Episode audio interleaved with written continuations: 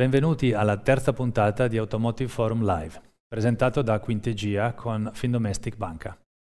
Il titolo è Piano C, perché l'arrivo della pandemia ha messo l'accento sull'importanza di avere un piano B per rispondere alla situazione emergenziale. Adesso che intravediamo degli spiragli abbiamo bisogno di un nuovo piano, che non sarà più il piano A, non potrà essere il piano B, ma dovrà essere una fusione che mette insieme quello che stiamo imparando in un nuovo schema per affrontare il mondo intorno a noi. Ecco perché mettiamo insieme le migliori esperienze, i migliori punti di vista degli operatori del settore, per cercare di disegnarlo insieme. Buon Automotive Forum Live! Marco Utili, laureato in Economia e Commercio all'Università degli Studi di Torino, è amministratore delegato di Biauto Group, realtà imprenditoriale automotive che unisce concessionari e service ufficiali di BMW e Mini, Jaguar e Land Rover, Mercedes e Smart e Volkswagen nelle sue 18 sedi dislocate tra Piemonte e Liguria.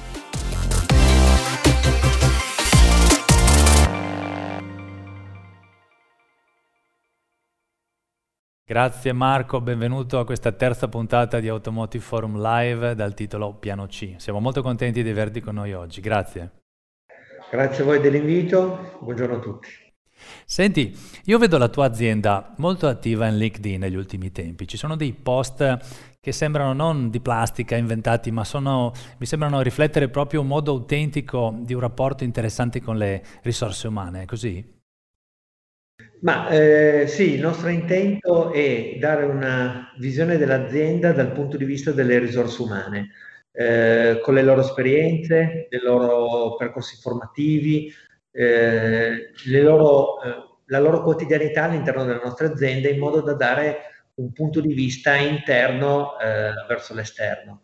Per noi è sempre molto importante eh, in quanto siamo sempre alla ricerca di nuove figure, nuove competenze per eh, aumentare il nuovo all'interno della nostra azienda e secondo noi LinkedIn è una buona vetrina per dare un messaggio dei nostri valori, di cosa vogliamo condividere con le nostre risorse umane e i nostri obiettivi, i nostri progetti, nostra, eh, i nostri valori, la nostra mission. Quindi è molto importante per un branding dell'azienda eh, nel momento in cui si, si vuole cercare del personale nuovo o comunque dare una, un'identità al personale attualmente esistente all'interno dell'azienda, quindi, eh, perché gli stessi dipendenti sono linkati al nostro eh, account di LinkedIn, si possono vedere, si riconoscono, si identificano e quindi questo gli dà una motivazione intrinseca secondo me. No, bello perché mi sembra proprio che sia fatto con un livello human, molto vicino, molto sì. vero, non è, non è, plastificato, costruito, quindi questo è bello. Ti ringrazio, e, ti ringrazio. E tra l'altro, insomma, lo dico spontaneamente, mi ha colpito, e tu hai citato l'aspetto di, appunto, del branding dell'azienda, quindi eh, rendere ingaggiati e soddisfatti i collaboratori, ma trarne di nuovi. E si dice spesso ultimamente che il modo per attrarre collaboratori di talento poi, soprattutto in questo settore, è creare dei percorsi di carriera. Ecco, come agite su questo fronte? Sicuramente eh, il fatto di eh, avere un gruppo con molti brand, molte sedi in crescita è un, un fattore attrattivo, eh, ma questo non basta. Eh, sicuramente all'interno della nostra parte retributiva per ognuno dei collaboratori eh, è inserito un piano eh, che noi chiamiamo un MBO, cioè una parte variabile eh, dove ci sono degli obiettivi e anche un percorso comunque formativo e una possibilità di, eh, di carriera all'interno del nostro gruppo. Uh, questo secondo noi è molto importante per dare una visione uh, e, e, un, e, un, futuro alle persone che arrivano all'interno del nostro gruppo. Poi io dico sempre, Ogni eh, collaboratore cerca qualcosa. Ci sono i collaboratori che vogliono la carriera, sono molto ambiziosi, vogliono crescere, allora quello sarà un elemento di forza. Poi ci sono i collaboratori che magari hanno bisogno di sicurezza, allora il fatto di comunicare una certa sicurezza, un gruppo comunque che investe, questo dà sicurezza al posto di lavoro. Quindi mh, per noi è importante comunque attirare e dare eh, questo, questo, tipo di valori eh, una cosa molto importante che facciamo è eh, certo, un programma di inserimento all'interno del gruppo, quindi eh, ecco, questo, è, questo, questo è proprio quello che ti avrei chiesto, perché in un gruppo così grande, innanzitutto è molto bello quello che dicevi, cioè eh, declinare anche la relazione su esigenze diverse, no? la remunerazione, la carriera, la sicurezza, e quindi è bello questa attenzione, questo ascolto lo, lo, apprezzo molto. E allo stesso tempo ti avrei proprio chiesto, essendo un'azienda così grande, anche con una storia importante, eh, immagino che il momento di inserimento richieda quello che rappresenta, insomma, di solito in modo trasversale nei settori si parla di onboarding, no? come portare a bordo le, le, le, le risorse nuove. Voi come fate questa, questo avvicinamento? Certo, allora premetto che è una è un processo che stiamo cercando, per me una, è un'ossessione cercare di migliorare continuamente eh, questo inserimento e il rapporto con le risorse umane, perché noi siamo passati da un'azienda che aveva 60 dipendenti a 200 e poi a 400 e soprattutto da 200 a 400 è stato un, un salto e mi, mi, rendevo conto che ogni tanto eh, io non riuscivo a riconoscere neanche più le persone che lavoravano. Dicevo, ma questo chi è? Un cliente che non viene servito? No, guarda che è stato assunto. Questa per me era una frustrazione perché la mia famiglia è sempre stata abituata e io stesso a avere un rapporto professionale ma umano con tutti i collaboratori. Quindi il, c'è un programma di inserimento e quando adesso entrano nell'azienda vengono accompagnati da tutti i responsabili, dalle varie sedi, si, fa vi, vivere e respirare il mondo di Autogroup e, eh, e vengono presentati e poi personalmente vengono portati nel mio ufficio, magari a distanza di due giorni, tre giorni, una settimana, o prima o dopo comunque mi vengono presentati, facciamo eh, quindi uno a uno, anche con me, fanno comunque un, un welcome in azienda. E poi c'è un processo formativo eh, con dei programmi di tutoraggio da parte dei colleghi più capaci e, e, più esperti. Ecco, quindi questo gli facciamo vivere. La mia ambizione è riuscire ad avere l'organizzazione di una multinazionale con i processi, ma nello stesso tempo mantenere il tocco familiare, quel feeling, come dicevi tu, quel tocco umano che comunque motiva le persone, gli dà una visione, gli dà, gli dà un contatto di un certo tipo. Ecco. Non è facile, lo stiamo imparando a fare, spero, e quindi questo è. No, interessante perché come tu dici 60 persone le, le conosci a nome, tieni a mente, ma 200, Guarda, 300, 400 120, cambia la partita. Poi dopo cambia, oltre che dice andare in nebbia. Cambia la partita. ecco, tu tra l'altro parlavi appunto di coniugare questa, questa storia, questo approccio anche con una nuova dimensione. Se non erro, state per varcare in un paio d'anni un traguardo importante che è quello dei 100 anni, è giusto? Sì, sì, 100 anni è una cosa che... Mh, Guarda, parlando un anno fa con, eh, con, mia sorella che segue un po' la parte del marketing, mi ha detto dobbiamo dare comunque un valore a questa cosa perché cent'anni si passa alle tre cifre, è una data importante. Il mio bisnonno, io sono la quarta generazione e fa parte, è una delle tante storie che l'Italia secondo me può vantare, ci sono tantissime aziende con di più generazioni, allora abbiamo detto noi dobbiamo essere un'azienda che punta sul digitale, sull'innovazione, ma nello stesso tempo dobbiamo dare comunque l'idea di un'azienda storica radicata sul territorio e quindi nel 22 eh, nel 2022 festeggeremo i cent'anni. Noi siamo nati come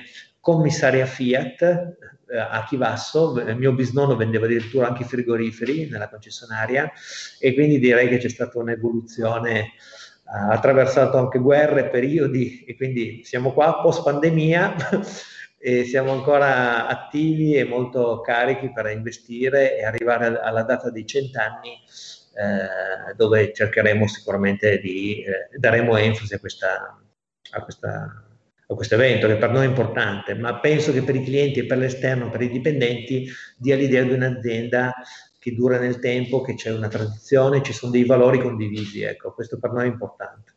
Ecco, mi piace come sta incarnando un po' una coniugazione tra la dimensione di azienda familiare, la sua storia e la, e la managerializzazione e la crescita. Se non erro avete anche fatto un piccolo video di recente che, che, che simboleggia questa, questa, tappa. Sì, esatto, e adesso non so se lo mandano in onda adesso. e allora, allora adesso lo facciamo vedere.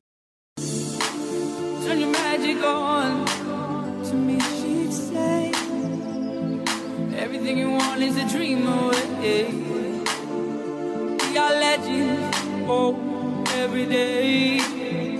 What she told him. Turn your magic on. To me, she'd say. Everything you want is a dream away. Under this pressure, under this weight, we are diamonds.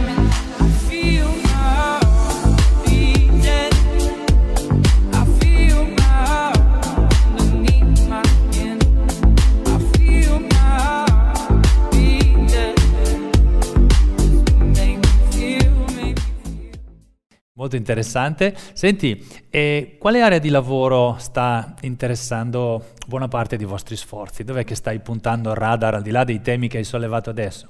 Guarda, in questo periodo, vabbè, ovviamente eh, rispetto al mio programma che ave- avevamo tracciato con tutti i, i miei collaboratori più stretti, eh, diciamo che c'è stata la pandemia e, e che ci ha un po' sballato il ritmo di, un, di un anno, però eh, in questo momento sicuramente abbiamo ancora da fare un, un lavoro importante con i vari brand, ma eh, il, il main focus dal prossimo anno, da quest'anno in poi, sarà lo sviluppo e il continuo percorso di crescita del brand B-Outlet, che è il nostro brand del remarketing dell'usato fresco, eh, col sottobrand Luxury Cart Outlet.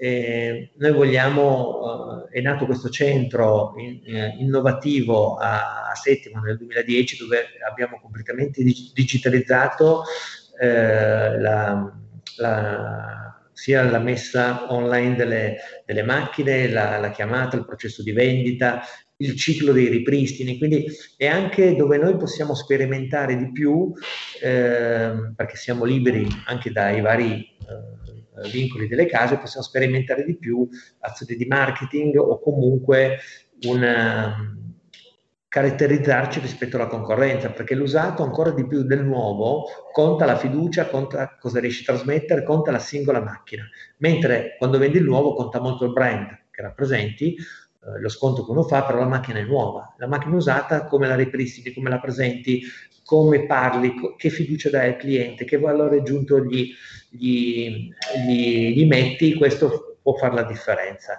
Soprattutto in un futuro dove sempre di più la gestione dell'usato, la logistica eh, eh, farà la parte del leone perché ci differenzierà sempre di più da un operatore all'altro. Ecco.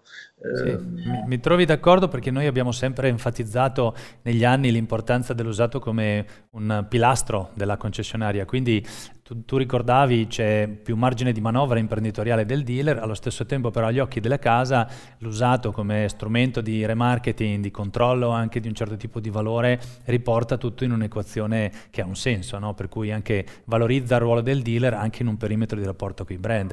Ecco, in chiusura ti chiederei appunto come vedi poi evolvere ehm, diciamo il ruolo del dealer no? nei confronti di, di questo grande fermento che c'è, i brand, come vengono rappresentati, il noleggio. Così una tua, una tua visione. Guarda, ehm, beh, innanzitutto noi cosa stiamo facendo? Eh, stiamo dando l'idea e stiamo puntando eh, di accompagnare il cliente eh, il più possibile a diventare un centro di servizi di mobilità premium e, e differenziare di, il più possibile le, le fonti di, di, margine, ma soprattutto l'esperienza del cliente deve essere completa all'interno del, all'interno del nostro gruppo. Cosa vedo io per il futuro? Per il futuro, ehm, per quanto le case automobilistiche e i, manager con cui io ho eh, relazioni quotidiane eh, eh, mi dicono, il, tutti convengono che il futuro del concessionario è ancora comunque molto importante, presente e importante, ehm, nessuno lo sa. Secondo me il concessionario deve diventare parte integrante del, eh, di questo cambiamento, cioè noi saremo protagonisti se, sare, se sapremo cogliere queste, queste, innovazioni che arriveranno, il mondo dell'elettrico, ma soprattutto riusciremo a tenerci i clienti, essere vincenti come esperienza e farci scegliere dal cliente. Noi dovremo diventare così bravi che saremo eh, insostituibili. Già in passato ci sono state delle esperienze di vendita diretta online, non, non ha avuto successo eh, Tesla sta facendo una strada, mm, nessuno può saperlo. Eh, io ragionando 4-5 anni sono convinto che i concessionari, soprattutto questi nuovi concessionari, questi gruppi come in Italia c'è stato un, un, un, grandissimo sviluppo e dei grandissimi cambiamenti negli ultimi anni. E ti devo dire che da quando io partecipo a riunioni di concessionari da quando avevo 15 anni che andavo con mio padre e, io poi negli ultimi 10 anni il livello secondo me dei colleghi che, che intervengo e vi devo dire anche eh, quando eh, anche voi come Dilardea avete contribuito a questa cultura del dealer e quando ci incontriamo il livello professionale di colleghi è sempre più elevato. C'è sempre più gente innovativa, sempre più gente che ha un controllo de- del business che 10-15 anni fa era neanche lontanamente eh, io. Diciamo, quindi... ti, ti, ti, ringrazio di questa annotazione, la, diciamo la, la, cultura e la conoscenza delle diversità, quindi noi abbiamo cercato poi di metterle insieme e di metterle a sistema, per cui è molto, molto bello quello che dici. Mi piace questa tua visione, il concessionario che si deve rendere insostituibile, ma non rendendo qualcuno ostaggio, ma come creatore di valore e artefice del proprio destino, artefice del proprio destino. Mi stai trasmettendo questa energia. Senti, Assolutamente. Che dire, è stato molto eh, coinvolgente ascoltarti. Eh, il prossimo dialogo sarà con Claudio Bardazzi, che è responsabile dell'osservatorio Findomestic Banca, insieme a Tommaso Bortolomeo di Quintegia. Io mi auguro di vederti presto anche in fisicità, a Verona, in altre iniziative. Spero anch'io.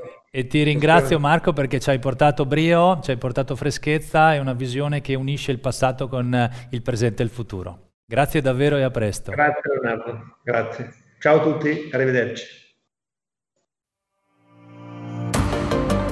Claudio Bardazzi, laureato in lingue e letterature straniere, lavora in Findomestic Banca dal 2002, ricoprendo diversi ruoli nella comunicazione, nell'advertising e nelle relazioni media e PR.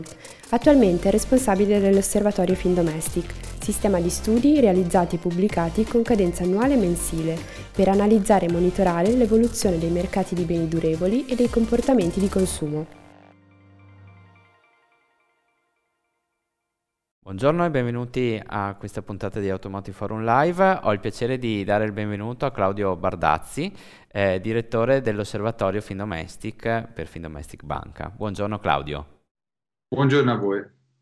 Senti, eh, tu ormai da un po' di tempo che eh, annusi il sentiment e l'evoluzione del comportamento del consumatore con eh, l'osservatorio, che è un, uno strumento che guida anche le scelte all'interno della, della strategia di, di Findomestic. Allora, mh, la pandemia ha segnato effettivamente eh, dei cambiamenti sul comportamento del consumatore. E, mh, so che voi monitorate la propensione al consumo eh, della, de, del, della gente, del consumatore, e ti chiedo quindi quali sono le caratteristiche eh, che state riscontrando, dicendo anche che, i, i, se non sbaglio, i dati di cui stiamo parlando sono estremamente eh, freschi e puntuali perché eh, si riferiscono alle rilevazioni eh, delle ultime settimane. Sì, ci riferiamo all'osservatorio mensile con rilevazioni effettuate negli ultimi giorni di marzo. Il nostro osservatorio mensile mostra come oramai da quattro mesi la propensione media al consumo risulti in crescita.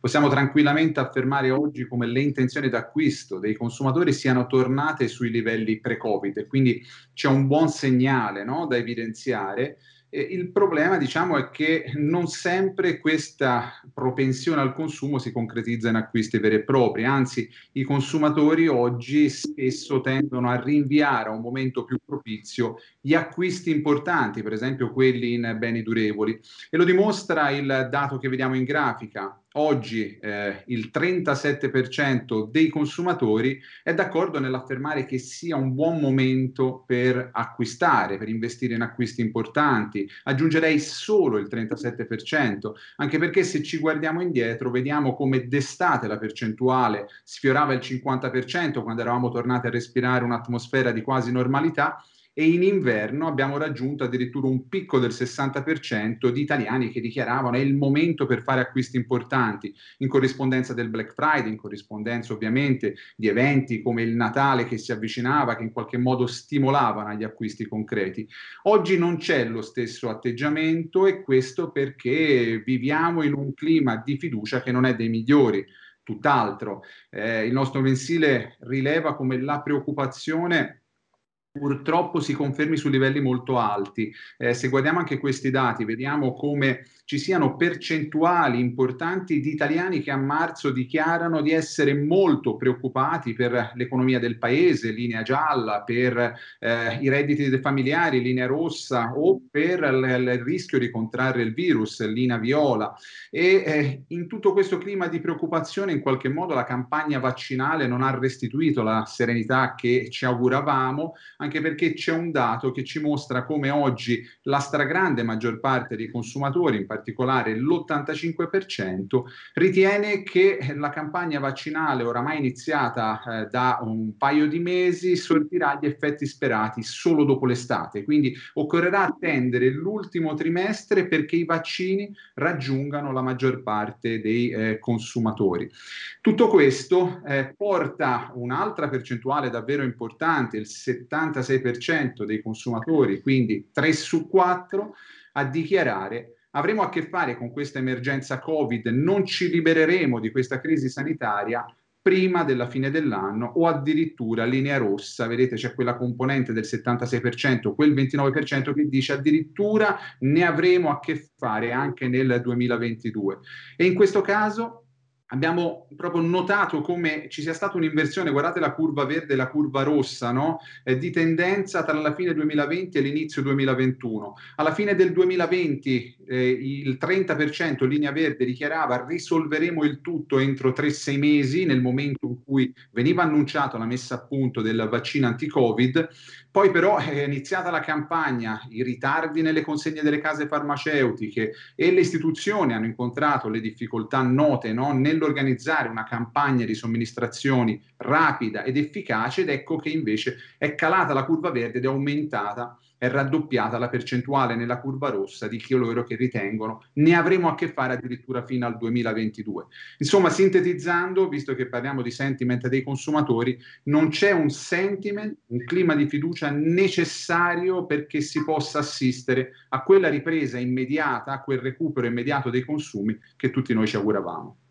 E ahimè, eh, questa è la cosa che riscontriamo eh, nella vita di tutti i giorni, no? Vedere eh, le notizie al telegiornale con ritardi nel, nell'arrivo dei vaccini piuttosto che eh, nell'incapacità di alcuni eh, di alcune regioni a gestire questa campagna vaccinale che deve ancora decollare eh, va ad inclinare eh, e allungare effettivamente la finestra temporale in cui ognuno di noi riesce a programmare o a ipotizzare eh, un'uscita da questa pandemia effettivamente così impattante nelle vite di ogni giorno. Senti, hai parlato di comportamenti di consumo, ma come sono cambiati questi consumi oggi rispetto a, uh, una, a un periodo pre-pandemia, pre-Covid? Beh, anche in questo caso ci aiuta il nostro osservatorio mensile. Noi oramai da marzo del 2020 andiamo a chiedere mensilmente ai consumatori se in qualche modo siano tornati a spendere come prima o se spendano di meno o addirittura di più. Questo è il quadro più aggiornato, quindi ancora una volta, ultimi giorni di marzo, che cosa ci dice il nostro osservatorio? Ci dice che c'è intanto un 7% che spende di più rispetto al pre-Covid. Un 7% una minoranza evidentemente rappresentata da chi si è avvantaggiato economicamente economicamente in un contesto di crisi o da chi in un contesto in cui il domani si fa incerto preferisce spendere oggi e magari togliersi qualche sfizio in più. Il resto degli italiani si divide quasi esattamente in due parti uguali, un 46% che è tornato a spendere come prima, è costituito ovviamente prevalentemente da chi non è stato in qualche modo impattato a livello di redditi dalla crisi sanitaria e un 47%, una quasi metà di italiani, che oggi dichiara io spendo di meno rispetto al pre-Covid. Però ecco quello che è importante sottolineare come all'interno di questa fascia ampia di popolazione, eh, il 47% che oggi spende di meno, eh, se da una parte è diciamo eh, lecito attendersi che ci sia una quota di chi spende di meno per difficoltà economiche, la vedete rappresentata dal secondo istogramma, un 15% oggi spende di meno perché non ha le possibilità per spendere come prima, però dicevo è importante sottolineare come da 15 ad arrivare a 47 c'è un 32% di consumatori che se oggi riduce i consumi, stringe i cordoni della borsa, lo fa per questioni di cautela, prudenza, vedete al primo posto e quindi in un contesto di incertezza meglio non investire in acquisti importanti, meglio rinviare. C'è poi un 6% che dichiara ci sono meno occasioni di spesa, ovviamente ci muoviamo di meno, limitazione alla mobilità, chiusure stop and go, divieto di passare da una regione all'altra, evidentemente sono diminuite le occasioni di spesa, ma c'è anche un 5% che dichiara se spendo di meno è perché in un contesto di crisi è meglio risparmiare. Andando in qualche modo ad avvalorare quanto rilevato da ABI recentemente, secondo ABI infatti gli italiani solo nel 2020 hanno messo da parte oltre 80 miliardi per uno stock di risparmio complessivo che supera i 2 miliardi. Assolutamente interessante questo dato perché ci fa capire come eh, la mancanza di occasioni di, di, spesa possa anche creare quel eh, cuscinetto, se vuoi, di, eh, di, capitale che permette di affrontare invece un investimento in beni durevoli come potrebbe essere l'auto, ad esempio. Eh, complice magari anche un sistema incentivante che aiuta a ringiovanire il parco, potrebbe essere, eh, può essere in alcuni casi eh, un, un, avvio di eh, valutazione per affrontare un investimento così importante. E qui ti chiedo, ehm, entrando più nello specifico eh, nell'auto, diciamo, eh, so che voi ehm, monitorate costantemente quali siano i driver di scelta del consumatore quando approccia all'acquisto di un'auto e ti chiedo se ehm, quali sono e se vedi anche o hai visto delle, eh, effettivamente delle, ehm, dei cambiamenti, dei trend rispetto a, al passato. Sì, allora innanzitutto in un contesto diciamo in cui oramai da, da, tempo, da mesi, da anni, il tema della motorizzazione è diventato centrale, non sorprende trovare in testa quando andiamo a chiedere agli italiani quali sono i driver che ti guidano, che ti orientano nella scelta dell'auto, il tipo di alimentazione. Veniamo dal Dieselgate, veniamo dalla svolta green delle case automobilistiche, le principali hanno annunciato la sospensione della produzione di auto a gasolio, hanno dato vita a campagne promozionali, campagne pubblicitarie per promuovere le nuove auto green, le auto elettrificate, quindi diciamo, torna a dire, non sorprende trovare in testa il tipo di alimentazione quando si tratta eh, dei fattori che orientano la scelta della prossima auto degli italiani.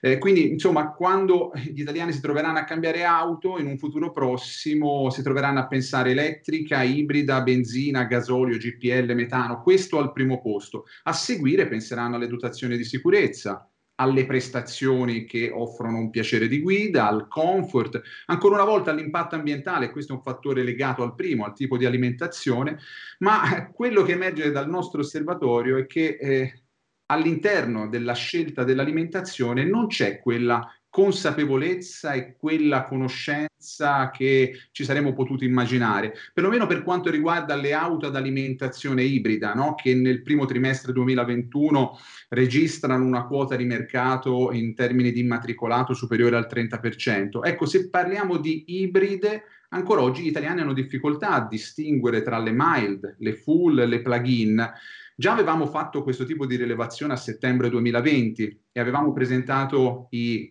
dati che vedete rappresentati con gli istogrammi grigi in occasione del Dealer Day. Eh, allora parlavamo appunto di questa assenza di conoscenza, l- diciamo la situazione non migliora troppo, ma migliora. Oggi il 25%, un italiano su quattro, dichiara di conoscere la differenza tra le diverse tipologie di auto ibride, ma eh, bisogna sottolineare come il 50% ne ha solo una vaga idea e un altro 25% invece non ne ha assolutamente idea. Quindi siamo davanti a dati che in qualche modo ci forniscono un assist no? per dire eh, a in qualche modo gli operatori di settore, case, concessionari, che se contribuissero in qualche modo a fare chiarezza nella testa dei consumatori che si trovano a scegliere una nuova motorizzazione, probabilmente il segmento delle ibride potrebbe beneficiare di un'ulteriore spinta. E già oggi se guardiamo a quella che sarà la motorizzazione delle, della prossima auto degli italiani che si troveranno a cambiarla nell'arco di due o tre anni, vediamo come le ibride complessivamente raccolgono eh, diciamo, la maggior parte delle preferenze. Il 37% dichiara sceglierò un'auto ibrida, un 10% restando tra le elettrificate si orienterà verso una full electric, mentre sulle alimentazioni tradizionali restano un 10% per la benzina e un 13% che invece dichiara che rimarrà orientato ad acquistare un'auto a gasolio. Quindi un dato interessante, grande eh, sensibilità al mondo dell'elettrico, all'ibrido, all'evoluzione tecnologica della motorizzazione, grande sensibilità all'impatto ambientale, ma ancora eh, una mancanza diciamo, di piena consapevolezza e conoscenza di tutto quello che sono le nuove tecnologie che eh, inevitabilmente sono continuamente immesse nel mercato non appena c'è un'innovazione e questo porta a eh, una necessità di migliorare anche questa comunicazione da parte eh, dei costruttori per costruire un po' di consapevolezza in più nel consumatore. Senti, l'altro mega trend diciamo che eh, riscontriamo eh, negli ultimi anni è quello di ehm, della, dell'utilizzo dell'auto rispetto a, alla proprietà, quindi ha concetto di passare dall'auto di proprietà a, all'auto in possesso. Qui i clienti, i consumatori come, come si muovono e quali sono eh, le, il grado, qual è il grado di conoscenza, di consapevolezza che hanno in questo ambito? Beh, per capirlo abbiamo preso a riferimento il campione del 91% costituito da possessori di auto di proprietà all'interno del campione a cui ci siamo rivolti all'interno della nostra indagine dell'osservatorio mensile di aprile e abbiamo chiesto loro per voi l'auto di proprietà è fondamentale, è imprescindibile oppure potreste in qualche modo fare a meno dell'auto di proprietà e orientarvi verso nuove soluzioni di possesso come possono essere il noleggio, il leasing, il car sharing? Beh, la risposta diciamo è piuttosto chiara. 7 su 10, il 73% per l'esattezza, dichiara per me l'auto di proprietà resta fondamentale è una priorità, è imprescindibile, non posso farne a meno. 2 su 10, per la precisione il 17% dicono beh non saprei, quindi non prendono una, posi- una posizione chiara. 1 su 10 invece il 10% dichiara potrei fare a meno dell'auto di proprietà, quindi apre a nuove soluzioni eh, di eh, possesso. E allora eh, siamo andati a chiedere un po' a tutti i consumatori per capirne di più come pensano in qualche modo di dotarsi della prossima auto, quindi quale sarà la modalità di pagamento e la nuova moda- modalità di eh, possesso. In testa, vedete, troviamo chi acquisterà ancora una volta un'auto di proprietà, quindi se si pensa alla prossima auto, il 36% dichiara l'acquisterò di proprietà mediante pagamento rateale. Un 20% pensa che potrà eh, in qualche modo pagare in un'unica soluzione eh, in contanti, un 9% eh, invece una quota evidentemente marginale eh, apre al noleggio a lungo termine, quindi comincia a valutare nuove forme di possesso. Abbiamo anche un 5% che pensa al leasing, ma eh, se guardiamo in fondo alla classifica, vedete un 13 più 16%, un 29% ad oggi non si esprime, un 13% dice beh non so neanche se acquisterò un'auto prossimamente, non mi esprimo su quella che sarà la modalità di pagamento o di possesso un 16% non sa proprio, quindi non si esprime, un 1% invece ha le idee chiare, magari sono quelli che vivono all'interno dei grandi centri urbani, quelli che legano il possesso dell'auto, l'utilizzo dell'auto allo stress, a una fonte di stress per problemi di traffico, parcheggio, limitazione alla circolazione. Ebbene, questo 1% dichiara rinuncerò sì all'auto di proprietà e mi affiderò al noleggio a breve oppure al car sharing. Eh, Restando sul noleggio a lungo termine, un 9% quindi mostra interesse, dichiara mi orienterò verso questa formula di possesso, a differenza delle ibride di cui parlavamo prima, in questo caso la conoscenza di questa nuova formula è eh, piuttosto elevata, l'88% la conosce, ne ha sentito parlare, eh, il problema in questo caso per gli operatori di questo settore è che tra chi eh, ne ha una certa conoscenza il 57% dichiara ne ho sentito sì parlare, l'ho valutato, ma ad oggi penso che questa formula non faccia per me. Quindi sicuramente un trend in atto che probabilmente sta vivendo anche un'evoluzio- un'evoluzione di usi e costumi dell'utilizzo dell'auto da parte del, dei privati che eh, metteranno magari a fuoco meglio anche queste formule eh, con il cambiamento anche del, del, modo di vivere che eh, sta avvenendo in tutte, in tutte, le nostre famiglie.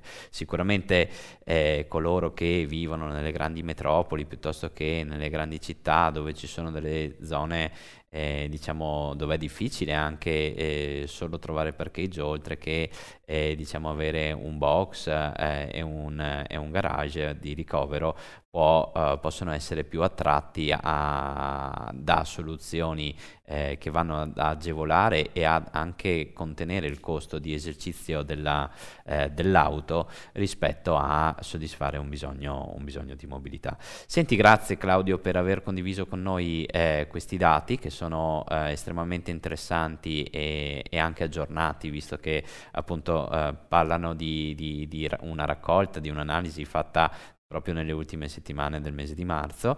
Spero di avere l'occasione di averti ospite con noi anche eh, in altre puntate da qui alla fine dell'anno perché sarebbe utile, interessante e stimolante vedere anche l'evoluzione del consumatore eh, alla luce di un'evoluzione del contesto socio-economico eh, che stiamo vivendo, sperando di essere sicuramente più vicini alla conclusione di questa pandemia e nel vivo pieno della campagna vaccinale. Quindi grazie ancora per eh, essere stato con noi. Grazie a te Tommaso. Grazie a Findomestic per aver messo in circuito in condivisione i dati che, avete, eh, che abbiamo appena ascoltato e lascio la parola a Gabriele Maramieri, direttore generale di Quintegia, che intervista Andrea Gucciardi, direttore vendite di BMW Italia.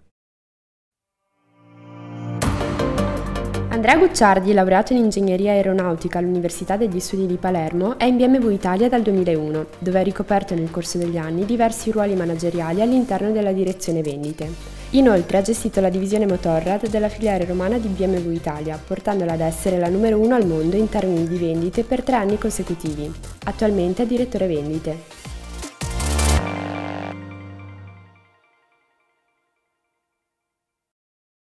Ciao Andrea, grazie e benvenuto. Grazie Gabriele, buongiorno da parte mia. Senti, ci rivediamo ad F Live, eh, diciamo dopo un tuo ventennio, si compiono vent'anni eh, del tuo lavoro in BMW Italia, corretto? Guarda, eh, non avevo riflettuto su questo, su questo timing, però è corretto, si compiono vent'anni a luglio, mamma mia. Era, era il 2001, ci siamo conosciuti tra l'altro poco dopo e, e quindi diciamo, abbiamo un, un, importante punto di osservazione oggi con te, quindi c'è tutta la tua esperienza e grazie per condividerla con noi. Sicuramente in questi vent'anni abbiamo visto accadere un po' di tutto, ok? Tanta roba, come si direbbe. E um, tu hai cambiato anche diverse posizioni, quindi insomma hai, hai, vari punti di vista, ma molto legati al mondo delle vendite de- dei dealer, della distribuzione, quindi è quello di cui piace parlare anche la nostra community che, che è collegata. E ehm, quindi se sei d'accordo comincerei però dalla, da un altro punto di vista che è quello del cliente, di cui tutti parlano, cercano di capire eh, cosa vuole oggi veramente il cliente. Questa eh, customer experience, anche abusata nel suo termine, eh, cosa significa oggi eh, per Andrea Gucciardi e per BMW Italia in generale? Ma grazie per la domanda, Gabriele. Io eh, parlo anche da, da, un vissuto di forte contatto con i clienti, avendo nella mia esperienza ricoperto anche il ruolo di, diciamo, di, di, di gestione del retail della nostra filiale a Roma, quindi eh, per mia scelta mi sono immerso nel contatto con i clienti. E di sicuro posso dirti che ehm, al di là delle parole, offrire la miglior customer experience per i nostri clienti, per noi è un obiettivo strategico e significa fare la differenza. Oggi, andando nello specifico, voglio dire che viviamo in un'epoca dove la parte digitale della customer experience si sta affermando in maniera quasi dirompente però eh, c'è un rischio, dobbiamo stare molto attenti, secondo me, a non trasformare la comunicazione con i nostri clienti in qualcosa di freddo, metallico, troppo distaccato, cioè attraverso un computer. Quindi eh, la nostra strategia è chiaramente quella di costruire insieme alla rete dei nostri concessionari un'esperienza eh, omnicanale dove il digitale si integra con la relazione umana. E in quest'ottica noi cerchiamo costantemente di creare momenti di condivisione con i nostri clienti per trasmettere passione, amore e condividere questo amore per il brand BMW. Ti faccio degli esempi. Abbiamo costruito il BMW Excellence Club, che è una piattaforma dedicata ai segmenti alto di gamma, che non solo parla con i clienti in maniera digitale, ma eh, ha delle espressioni di contatto fisico, ovviamente eh, oggi nel rispetto delle regole Covid, ma nel tempo di contatto fisico vero e, e, e, diciamo, e concreto.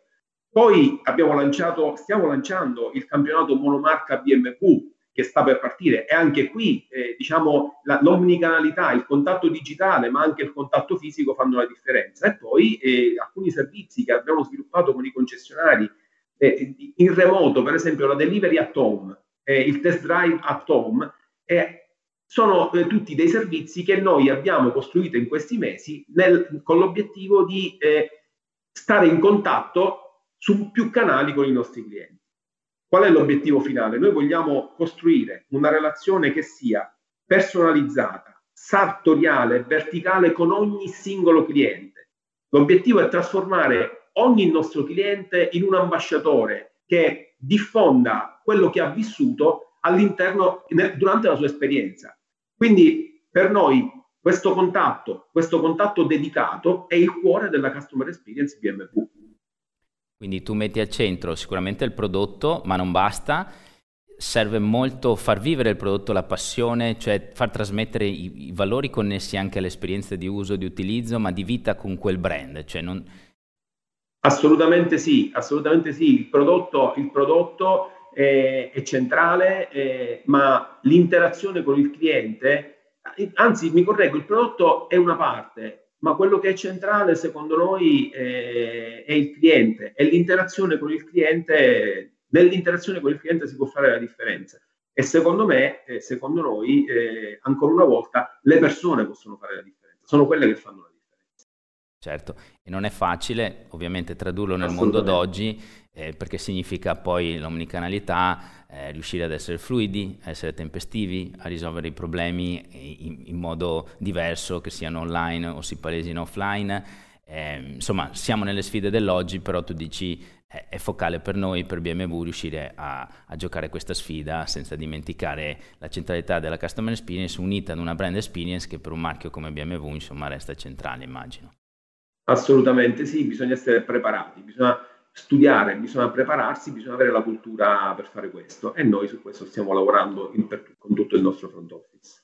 Allora atterriamo invece in un'altra sfida che è quella, no, non possiamo non parlare di elettrico e, e quindi ti, ti chiede Born ehm, Born Electric è vostro, uno dei vostri payoff, eh, non possiamo non parlare di questo, specialmente per chi deve trovare un modo nuovo probabilmente per vendere questo tipo di vetture, eh, convincere i clienti e anche distinguersi rispetto ai competitor. Sappiamo dell'offensiva eh, che sta facendo Tesla, abbiamo visto anche i numeri eh, di marzo, eh, adesso arriverà anche il gruppo Volkswagen. Come vedi eh, BMW in questa partita, ma anche da direttore vendite, quale pensi sia un po' la, la nuova call to action per cui arrivare a mercato e promuovere questo tipo di scelta di vetture e anche forse di stile di vita? Ma guarda, ehm, grazie anche per questa domanda. Eh, di sicuro noi crediamo nella mobilità elettrica e abbiamo investito da pionieri in questo senso e stiamo continuando a farlo. Eh, e quest'anno accanto alla i3, che è devo dire che è tuttora un'auto, anzi un concept di successo. Abbiamo lanciato la iX3, che è il primo sub elettrico BMW, e a breve arriveranno la iX e la i4 a integrare la nostra gamma completamente elettrica. E entro il 2023 BMW conterà 25 modelli elettrificati in gamma, di cui 13 completamente elettrici. Questo a testimonianza del fatto che ci crediamo e stiamo investendo. Devo dire che la mobilità elettrica richiede però un importante contorno di servizi e infrastrutture a supporto del cliente, penso per esempio alla ricarica. E oggi in Italia le possibilità di ricarica non sono così capillari e questo di sicuro rappresenta un freno per lo sviluppo della mobilità elettrica nel nostro paese, a differenza di altri paesi dove per esempio una fiscalità più sbilanciata a vantaggio dell'elettrico e la diffusione capillare delle colonnine di ricarica rende tutto più facile e attuale. Noi comunque ci crediamo e stiamo lavorando insieme, per esempio, al nostro partner Shell New Motion per dare un servizio di consulenza e installazione dei punti di ricarica presso i nostri dealer e presso tutti i nostri clienti che desiderano dotarsene privatamente. Questo è un passo che stiamo facendo in questa direzione. D'altro canto, stiamo cercando anche di sensibilizzare le varie municipalità con cui veniamo in contatto per sviluppare le possibilità di ricarica pubblica perché crediamo che un corretto bilanciamento delle colonnine pubbliche e private possa dare il giusto impulso allo sviluppo della mobilità elettrica. Insomma, credo che muoversi elettrico è una scelta responsabile.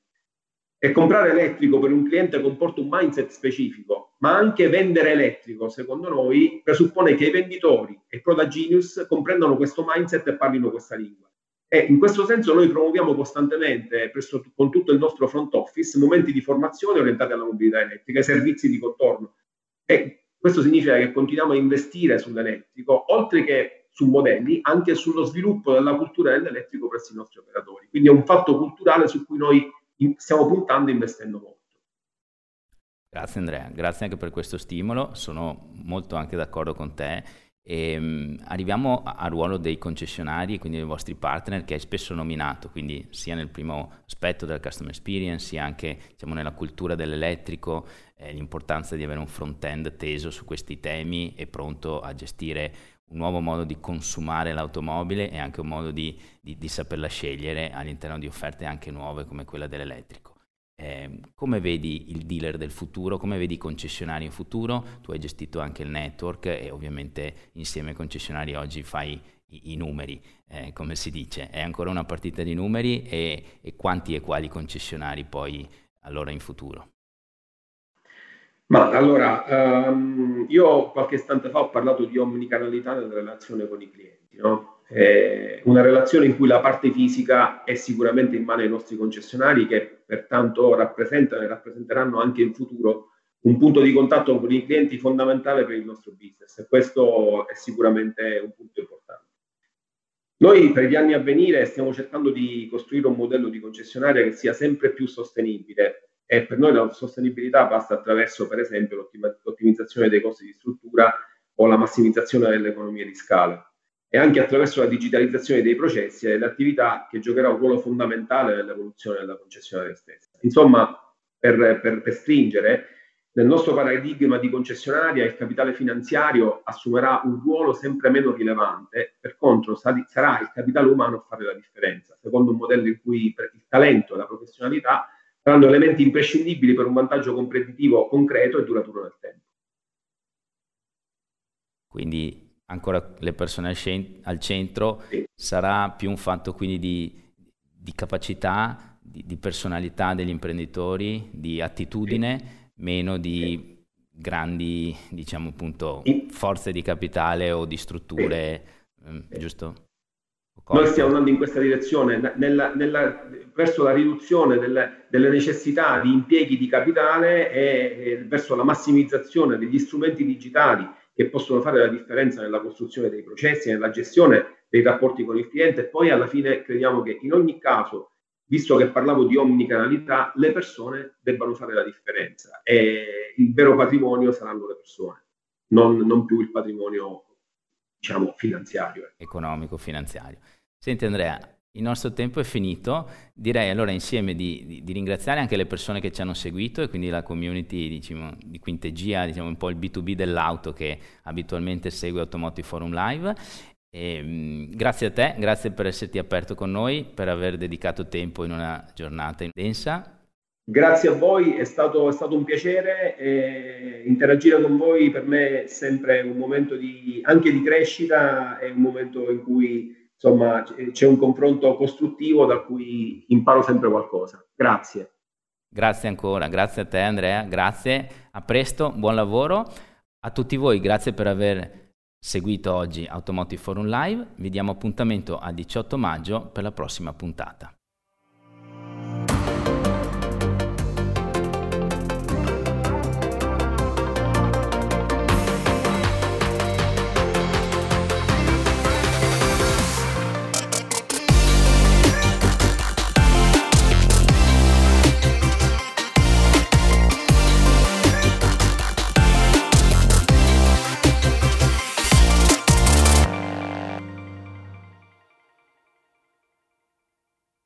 I desideri dei tuoi clienti sono importanti e per realizzarli oggi c'è un'altra strada oltre all'acquisto. Leasing Findomestic, flessibile, rapido e semplice, su misura per i tuoi clienti privati e imprese. E alla fine del contratto i tuoi clienti potranno scegliere se restituire o riscattare l'auto alle condizioni concordate. Messaggio pubblicitario con finalità promozionale. Per tutte le condizioni economiche e contrattuali, info su findomestic.it. Salvo approvazione Findomestic Banca SPA.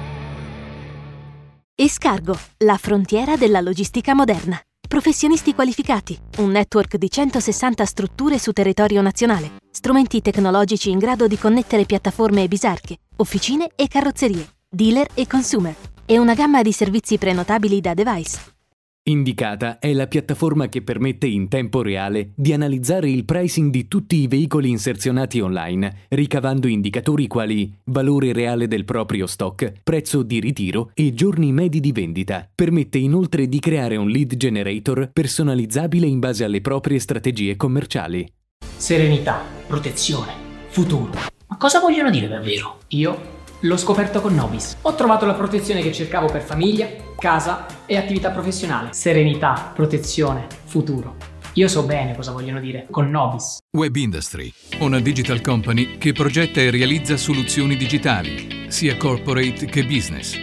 La presenza di tutti gli asset del Digital Project, marketing, technology e ricerca e sviluppo assicura ai clienti soluzioni complete quali piattaforme di stock e sales and marketing management, siti corporate, campagne verticali e digital promotion. Le assicurazioni di garanzia offrono a voi e ai vostri clienti una sicurezza finanziaria. Con quasi 50 anni di esperienza sul mercato, Car Guarantee è uno dei maggiori specialisti in fatto di garanzie in Europa.